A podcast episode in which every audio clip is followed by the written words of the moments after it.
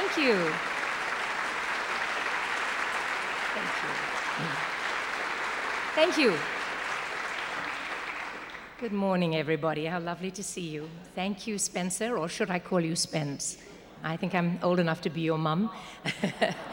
um, what a beautiful setting this is, and I'm so thrilled to be here. Ah, let's see. Uh, move with the wind, find the right mix, explore yourself, discover others. Discovering is our business. Pursue the capacity to dream. I've been truly inspired these past two and a half days. The conversations and the wonderful speakers, our honorees, past and present, the young people in this room who will take up the baton and make a difference in the lives of others. My God, the talent.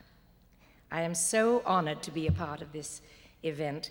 Uh, I've been thinking that it should not be called the Academy of Achievement, it should rather be the Academy of Making a Difference in the lives of others. Some of you have or will do it in the field of science or medicine, some in the area of law, philosophy, some in government service, others in the area of, of uh, technology or engineering, or perhaps the arts. And that is the sandbox that I've had the pleasure of playing in for most of my life. Uh, it's an arena that mirrors for us all the human condition, speaks to our hearts and to the spirit of hope, and has the ability to touch our very souls. There's a passage that I came across written by um, Katherine Anne Porter, which today I will paraphrase, it's rather long, but in essence, she says, When the rubble is cleared away and the dust has finally settled, it is the arts that will survive and define our society. I think it's rather a wonderful statement. I was born in Walton on Thames, Surrey, England, and that's a charming country, but as a friend of mine so aptly put it, it badly needs a roof. my, uh, my father was a teacher, and my mother was a fine pianist. And uh, when I was four or five years old, they divorced. My mother subsequently remarried a Canadian called Ted Andrews, and he was a tenor who sang everything from grand opera to popular music, and together he and my mother formed a vaudeville act. And at first, of course, I didn't like my stepdad very much. But when my school closed down due to the escalation of World War II, for reasons that I still don't completely understand, he decided to give me some singing lessons. And perhaps it was partly to keep me quiet, so to speak, uh, partly, I suspect, to become a little closer to this new stepdaughter of his. Uh, to their complete surprise, mom and stepdad discovered that I had a freak coloratura soprano voice. Uh, in, it was incredibly strong with a range of about four octaves. And it wasn't long before a wonderful vocal coach had been found for me, and I began appearing in my parents' vaudeville act. At the age of 12, the first of three incredible breaks in my life occurred.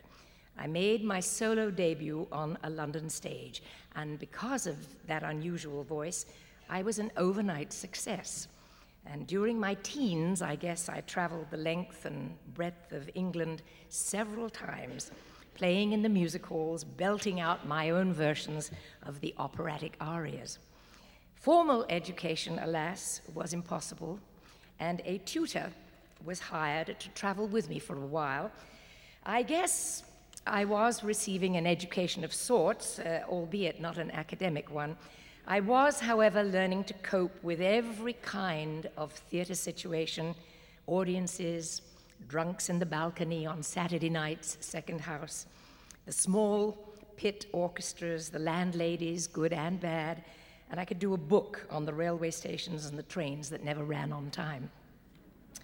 At the age of 18, the second miraculous break in my life occurred when I was asked to go to Broadway in a British musical called The Boy Friend. And a year after that came the offer to appear in the wondrous My Fair Lady. Now, at that point, my performing career nearly came to a screeching halt. I had never done a dramatic role before, and George Bernard Shaw's Eliza Doolittle is one of the loveliest roles that a girl could hope to have, but it's also one of the most difficult and most taxing. And at the beginning of rehearsals, I'm afraid I was hopelessly out of my depth. Uh, I felt that I could ultimately grasp the role, but I didn't have a clue how to go about finding it. I was horribly intimidated by the great actor Rex Harrison, and I knew that if I didn't improve, uh, in all probability, I would be sent back to England. I was fairly sure of that. Our director was a gentle, kind, perceptive, and hugely talented man called Moss Hart. Perhaps he saw something in me that I, at the time, was not aware of. He decided to shut down rehearsals with everybody else and for a complete weekend uh, work with me. And what I now refer to as the dreaded 48 hours began. Uh, uh, Moss worked with me. He told me we had no time for niceties. He bullied, cajoled, wheedled, pleaded, demonstrated for me. And by the end of that very long weekend, I had found Eliza Doolittle, thanks to him. Afterwards, when his wife Kitty asked him how everything went, he said, Oh, God, he said, she has that terrible British strength that makes you wonder why they lost India. That's true. I, um, I performed in My Fair Lady for three and a half years in total. That's two years on Broadway and 18 months in London. And sometime during the British run, an amazing thing happened to me. I was invited by a close friend to simply, really, simply join her for tea uh, before going to the theatre for an evening performance. I said rather reluctantly that I should really go home and rest before the show, and she understood. Of course, she said, you have a performance, and that is the most important thing of all. Now, this may sound very stupid, but until that moment throughout my career, I think I had sort of been on automatic pilot. Uh, I was doing as I was told, getting the job done, learning so fast on my feet with very little time to assess who I was or what I did. And I must have been absolutely ready to hear my friend's remark, for I suddenly grasped that what I was doing was not about being a good girl or doing it for the family, but that it was all about the giving.